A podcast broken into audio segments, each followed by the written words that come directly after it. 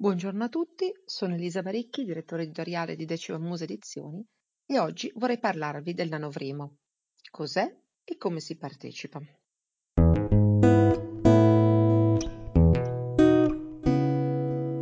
Il nanovrimo è una sorta di challenge e quindi è una sorta di sfida, una sfida con se stessi. Qual è la sfida? In cosa consiste? Nel scrivere un libro, perlomeno la bozza di un libro, di almeno 50.000 parole. È una challenge tipicamente americana ed è un, sostanzialmente un acronimo. Nanovrimo è l'acronimo di National Novel Writing Month, mese nazionale della scrittura di un libro. È una sfida che parte il primo di novembre e termina il 30 di novembre e entro questo tempo bisogna scrivere un libro di 50.000 parole il che significa all'incirca 1667 parole al giorno, mediamente. Tutti i giorni, domeniche comprese. Qual è lo stile? Quello che si vuole, la lingua, quello che si vuole. Non c'è un giudice che dice hai fatto bene, hai fatto male. C'è semplicemente un qualcosa che mi porta ad uno score. Sono arrivato a 50.000 parole? Sì, bene, ho vinto la sfida. Quindi è una sfida con se stessi.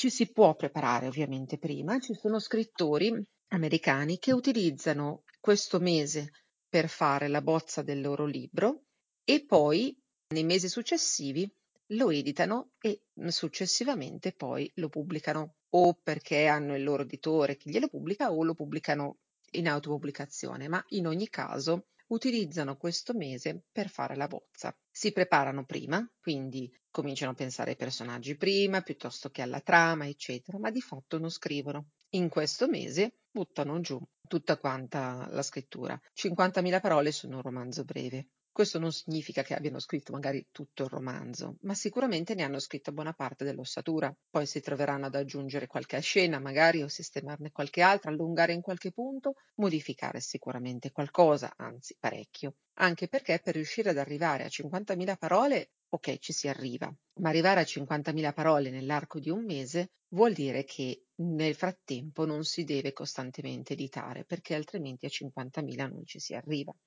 Quindi è proprio per quello che parlo di bozza, proprio una sorta di, di scrittura, così, in maniera molto, molto sciolta e molto libera. Ci si può preparare appunto prima e però al di là del dire ok, in un mese, in 30 giorni, io ho scritto 50.000 parole, che cosa arriviamo a fare con il nanovrimo? In realtà abbiamo anche dei piccoli premi. Uno di questi è Scrivener a metà prezzo per tutti i vincitori del nanovrimo Scrivener è a metà prezzo. Vi avevo parlato di questo software per la scrittura prima della pausa estiva. Ci sono anche altre cose, altri mm, abbonamenti gratuiti a riviste o comunque io avevo partecipato al nanovrimo parecchi anni fa. Era più o meno il 2015 o il 2016, quindi stiamo effettivamente parlando di parecchio tempo fa.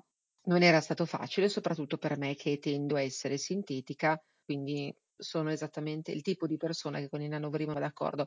Ecco perché fatta la prima sfida non ho più partecipato, però è sicuramente un ottimo sistema, soprattutto perché permette di darsi un ritmo e in qualche modo di darsi una sorta di routine che permette poi, se mantenuta, di andare avanti in questo modo. Molti autori scrivono il loro romanzo cioè nel mese di novembre, quindi durante il nanovrimo, e poi lo editano nei mesi, nei due o tre mesi successivi, quindi lo editano, lo riscrivono e tutto quanto, e poi si trovano ad avere un'opera pronta da per essere pubblicata nei mesi estivi e rifano la stessa identica cosa per il nanovrimo successivo. È possibile per questo periodo scaricare Scrivener in, in anticipo perché c'è un periodo di prova di 40 giorni che più o meno è il tempo che, si, che serve per scrivere il nanovrimo e per la preparazione nei giorni precedenti. Quindi è per l'azienda che lo produce un ottimo veicolo per avere persone che poi acquistano il suo prodotto, ovviamente, ma è anche un ottimo modo per farlo utilizzare in un momento in cui gli scrittori sono in grado di apprezzarlo sicuramente molto molto di più.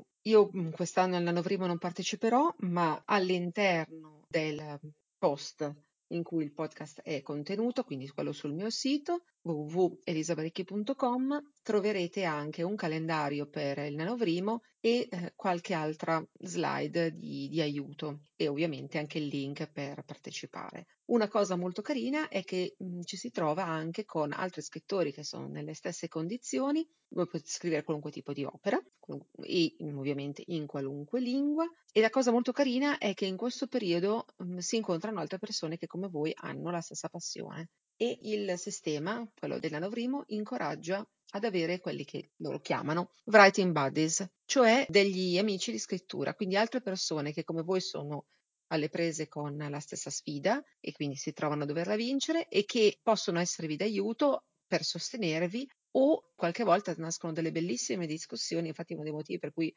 par- cioè, mi spiace non partecipare è proprio, è proprio, quello, che ci sono delle bellissime discussioni sulla scrittura e qualche volta ci si aiuta anche quando ci si trova impantanati in, in qualche punto in cui la storia sembra non andare avanti. A volte il consiglio di una persona o diciamo l'idea, il guizzo che viene dal, da un'altra persona quando si sottopone il problema può essere quello che manda avanti la storia e questo ovviamente è una cosa reciproca eh, questo scambio aiuta a volte anche loro a mandare avanti la propria storia, quindi è uno scambio reciproco ed è anche molto molto bello, anche perché non si è in gara gli uni contro gli altri, si è in gara con se stessi. E questa è una cosa fantastica perché permette a ciascuno di noi di superare i nostri limiti, non superare gli altri. È una cosa che assolutamente trovo molto, molto stimolante, perché ci permette di non perdere il focus sulla nostra opera, perché molto spesso il rischio è che guardando quello che fanno gli altri, magari invidiandoli, magari criticandoli, si impiegano tante energie e poi non ne restano per la propria opera. Invece in questo modo ciascuno porta avanti la propria cosa, non è in competizione con gli altri, ma è in competizione con forse il più grande antagonista che siamo noi stessi. Spero con questo di avervi dato un buono spunto per il mese di novembre. Se partecipate all'Anovrimo fatemi sapere com'è andata. Alla prossima!